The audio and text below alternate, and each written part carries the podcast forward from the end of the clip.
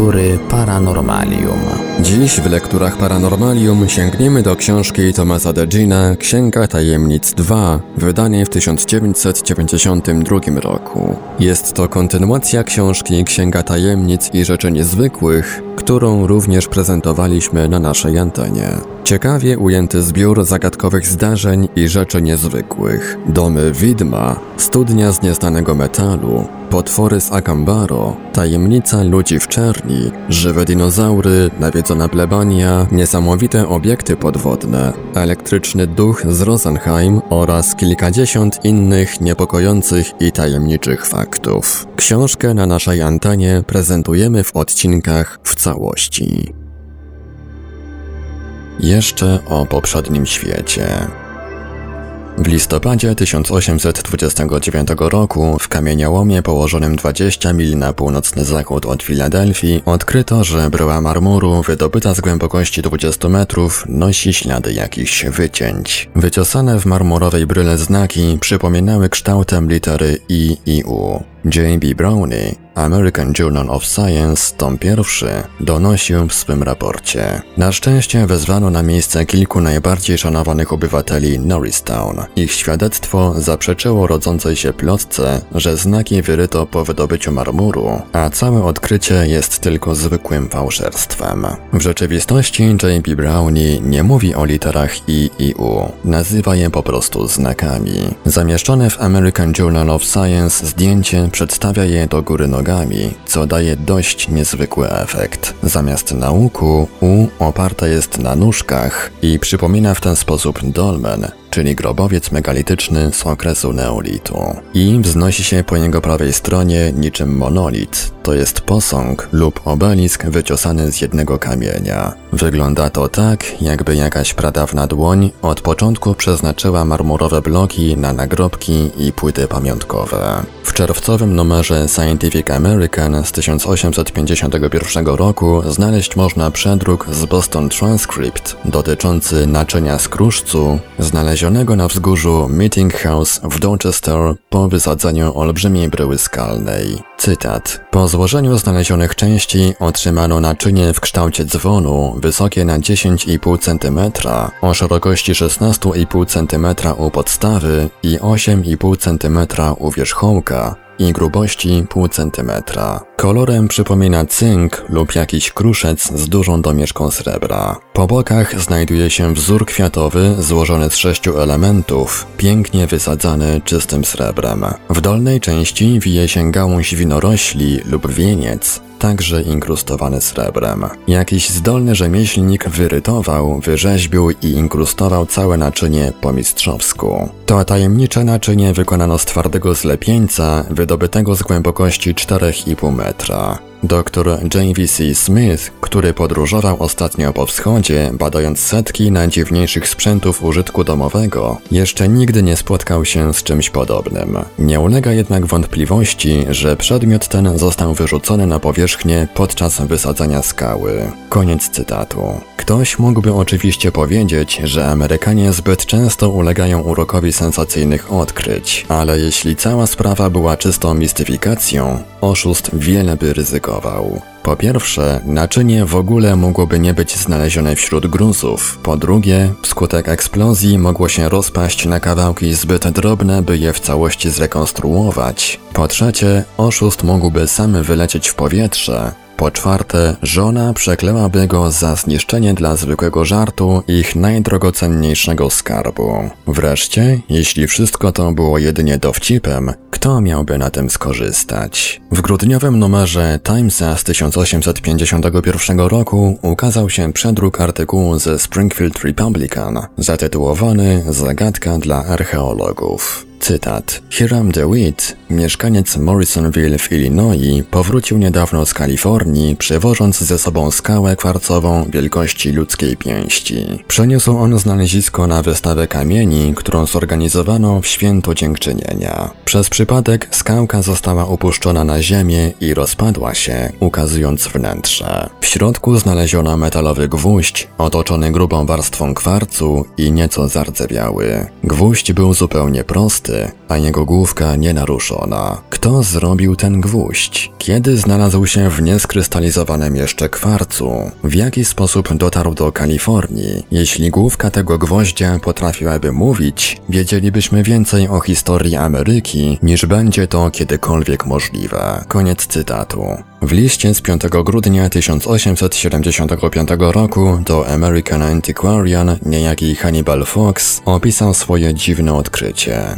Podczas orki znalazł w polu maskę wykonaną z żelaza i srebra. Opis tego znaleziska gazeta opatrzyła następującym komentarzem. Cytat. Topienie żelaza czy srebra w tyglu i przygotowanie matrycy poprzez pokrycie twarzy po śmierci gliną, a następnie wlewanie metalu tak, aby uzyskać rodzaj trwałego okucia, to czynności zbyt skomplikowane, aby były znane prymitywnym krajowcom, czy nawet budowniczym kopców nagrobnych. Koniec cytatu. Scientific American z 22 lipca 1882 roku informuje o zagadkowym odkryciu reliktów kultury przedindiańskiej w Virginii. Cytat. Przedmioty znalezione w pobliżu góry Pisaga w północnej Karolinie uznano za absolutnie unikalne. Niektóre z nich to sprzęty używane w gospodarstwie, ozdobione wyobrażeniami ludzi i zwierząt w płaskorzeźbie o różnym stopniu wypukłości. Jak się wydaje, tak precyzyjna robota mogła być wykonana jedynie za pomocą narzędzi metalowych. Koniec cytatu. Korespondent Scientific Republican stwierdza dalej, że postaci ludzkie utrwalone w płaskorzeźbach nie są wzorowane na podobiznach Indian amerykańskich, gdyż wszystkie okryte są obcisłymi ubraniami, które nie są strojem typowym dla Indian. Niektóre przedstawiają ludzi siedzących w fotelach, inne na grzbietach przeróżnych zwierząt, niedźwiedzi, piesków preriowych i ptaków. Można by sądzić, że nieznanemu twórcy nie brakowało wyobraźni. Tu jednak powstaje nowa zagadka.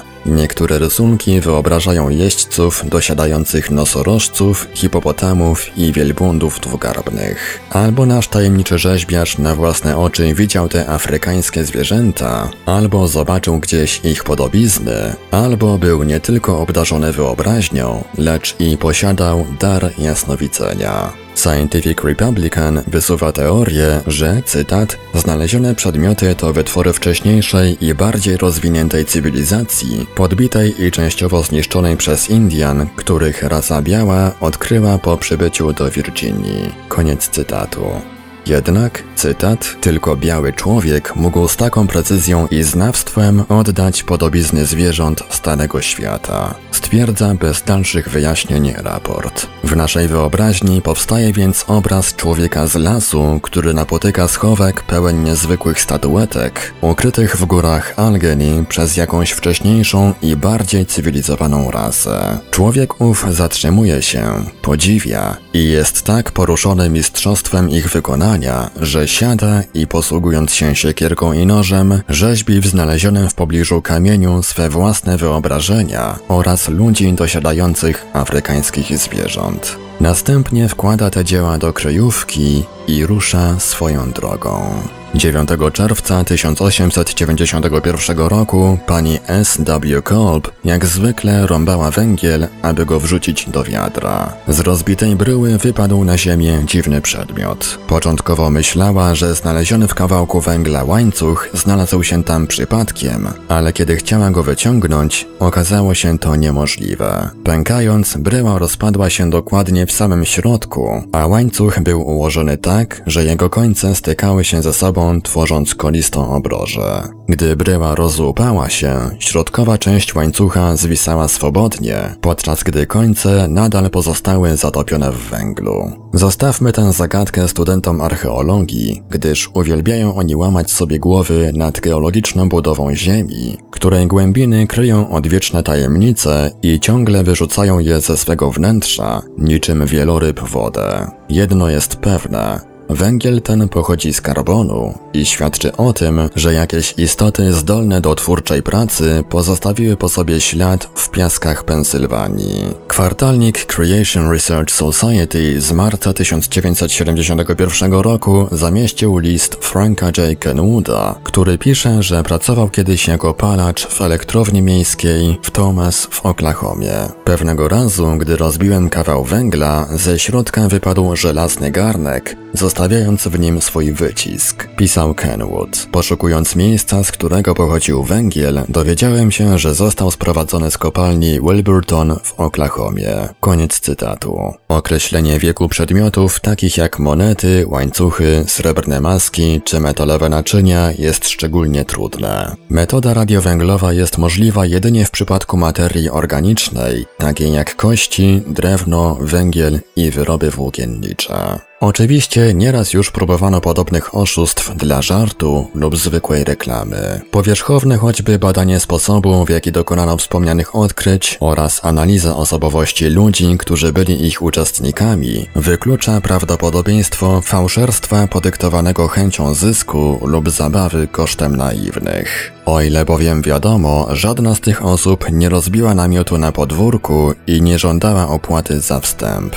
Z pewnością wielu czytelników pomyśli, no dobrze, jeżeli te nadzwyczajne wyroby rzeczywiście istnieją, dlaczego nigdy wcześniej o nich nie słyszałem? Wielu zadawało sobie to samo pytanie. Odpowiedź jest prosta. Często przedmioty takie nieumyślnie gubiono, niszczono lub umieszczono w muzealnych magazynach, a nie jeden trafił do Smithsonian Institute, gdzie stłoczony w jakimś składzie daremnie oczekiwał na dalsze badania. Na łamach New York Timesa z lipca 1973 roku Felicia A. Holton opisuje znalezisko archeologiczne na farmie w południowej części Illinois, które podważyło dowody na to, że człowiek prehistoryczny żył w dorzeczu rzeki Valley przez 8000 lat. Na polu Theodora Costera w Illinois znaleziono wyroby i kości, które przyczyniły się do tego, że miejsce to zasłynęło jako jeden z najważniejszych i najbardziej fascynujących terenów wykopaliskowych w Ameryce Północnej w ostatnim trzydziestoleciu.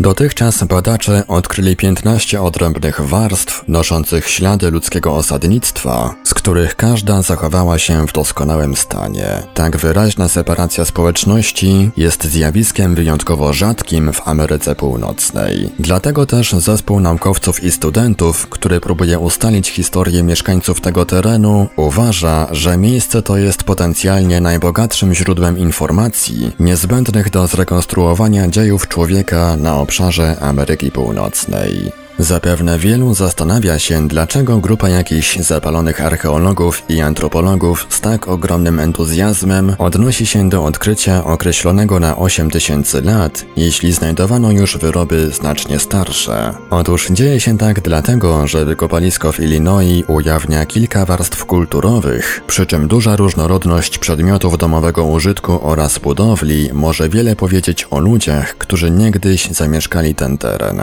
Zwykła moneta rzeźbiona głowa czy medalion to wyroby niewiele mówiące o wzajemnych stosunkach kilku kultur. Znalezienie na głębokości 4,5 metra metalowego kielicha inkrustowanego srebrem, pochodzącego z wysadzonej skały, jest faktem godnym uwagi dopiero wtedy, gdy tego rodzaju przedmiot zostanie wykopany w miejscu noszącym ślady pradawnej osady. Można się oczywiście spierać, że budynki, drogi i mury są bardziej trwałe niż błoto i piach. Nie zmyje ich deszcz i nie rozproszy burza. I jeśli istniała tu niegdyś cywilizacja, musiał pozostać jej ślad na powierzchni powierzchni Ziemi. Powinniśmy jednak pamiętać, że masy lądu naszego globu przeszły w ciągu minionych lat przez kilka epok lodowcowych. Olbrzymie lodowce przesuwały się od bieguna, spłukując, miażdżąc i ścierając na proch wszystko, co stanęło na ich drodze. Wystarczył jeden taki lodowiec, aby znieść z powierzchni Ziemi ślady każdej cywilizacji. A przecież z lodowaceń było kilka. Chodzi o to, że lodowiec nie jest w rzeczywistości kataklizmem. Przesuwa się wolno,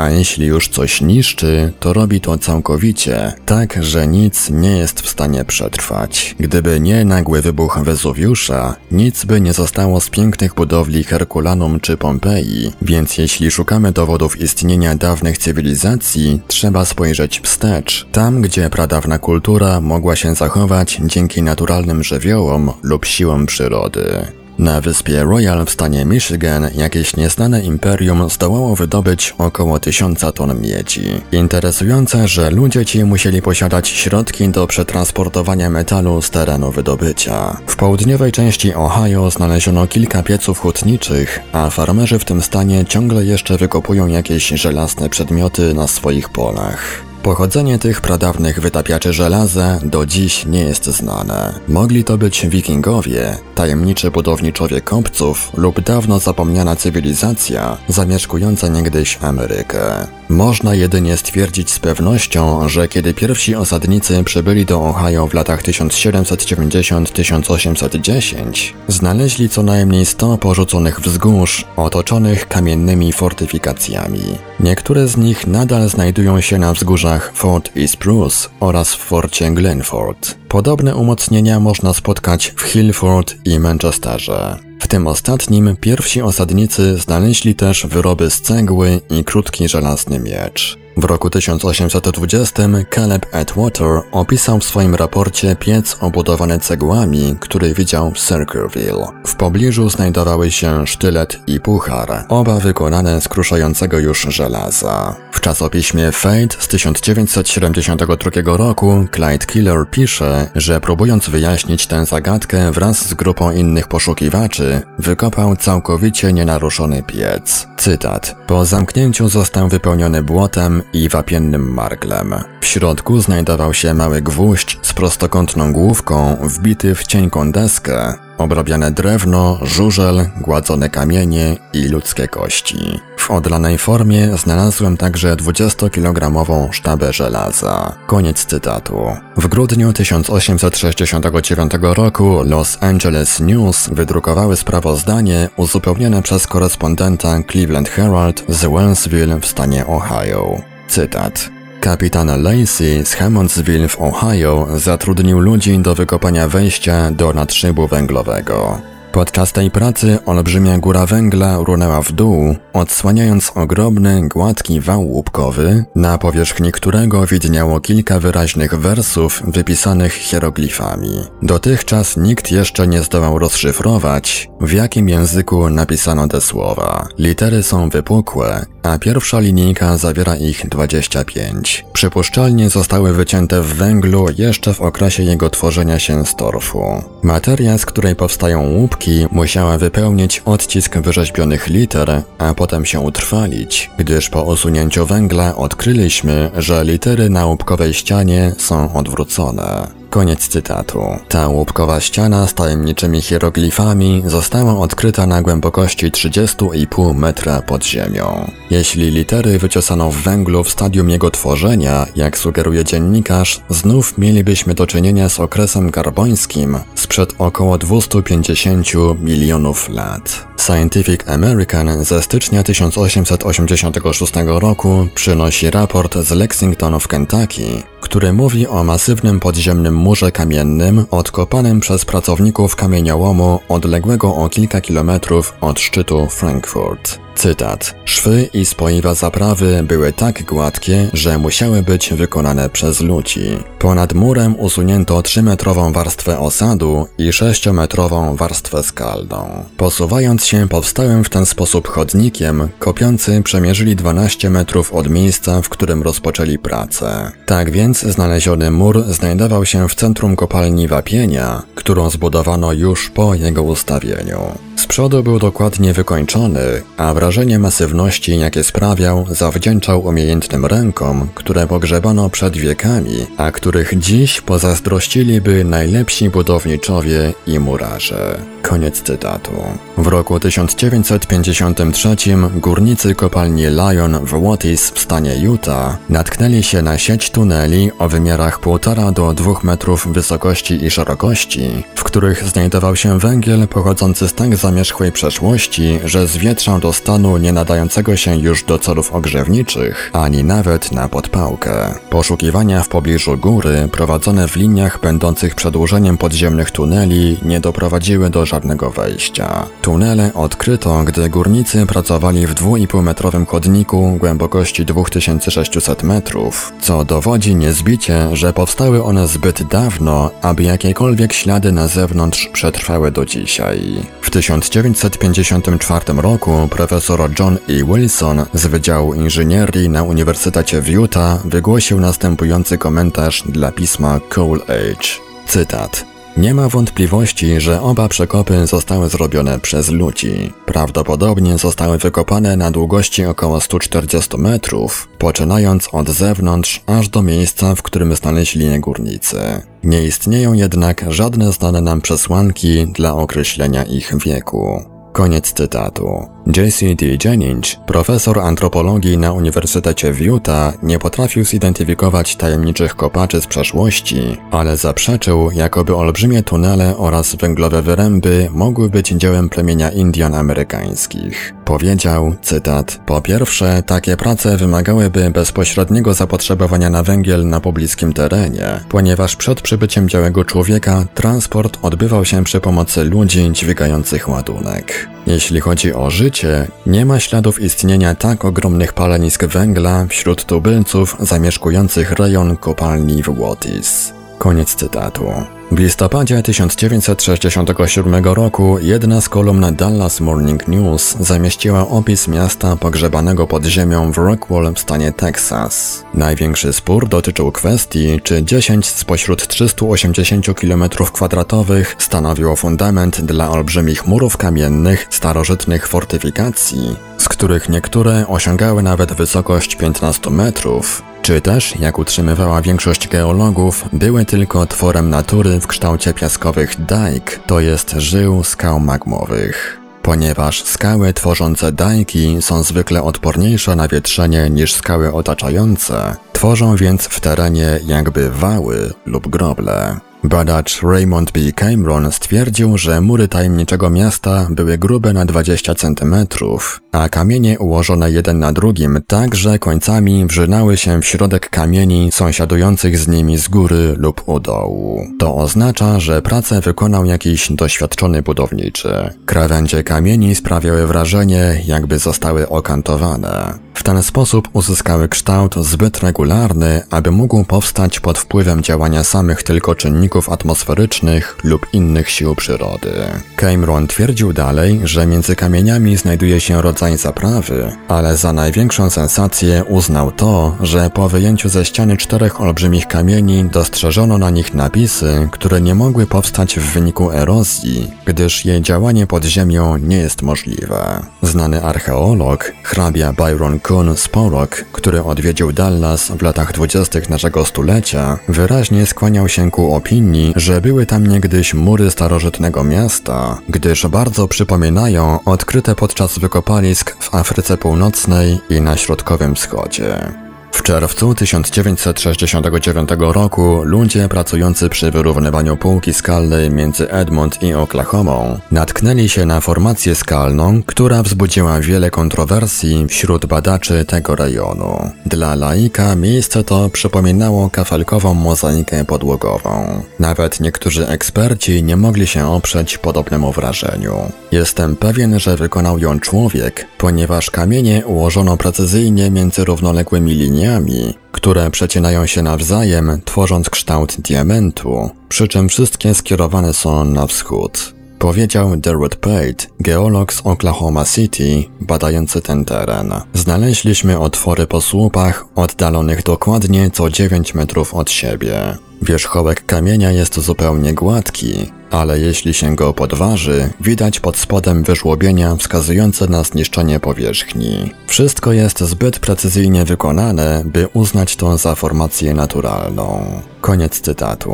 Dr Robert Bell, archeolog z Uniwersytetu w Oklahomie, wyraził pogląd, że wspomniane znalezisko nie jest, jak twierdzi większość ekspertów, dziełem ludzi, ale wytworem natury. Powiedział, że nie dostrzegł śladu żadnej substancji służącej jako zaprawa murarska. Jest to o tyle dziwne, że przecież Pate wydobył z pomiędzy kamieni rodzaj błota i uznał je za naturalne spoiwo. Delbert Smith, geolog i prezes Towarzystwa Sejsmograficznego w Oklahomie, stwierdził, że zespół skał, znaleziony na głębokości około jednego metra, rozpościerał się na powierzchni wielu kilometrów kwadratowych. Powiedział, bez wątpienia dokonali tego ludzie, ale nie mam pojęcia, kim byli. Wesley Swanson natrafił na odłamek kamienia, na którym widoczne były ślady obróbki, jak gdyby formowano go w rodzaj narzędzia. Według Pejta przedmiot wyglądał jak prymitywna siekiera lub narzędzie ogrodnicze Twierdził ponadto, że dopiero gdyby znaleziono jakieś narzędzie z drewna lub innej substancji organicznej, można by zastosować technikę radiowęglową dla określenia przybliżonego wieku znaleziska. Pate uznał, że kamienie w kształcie diamentów tworzyły posadzkę ludzkiego schronienia,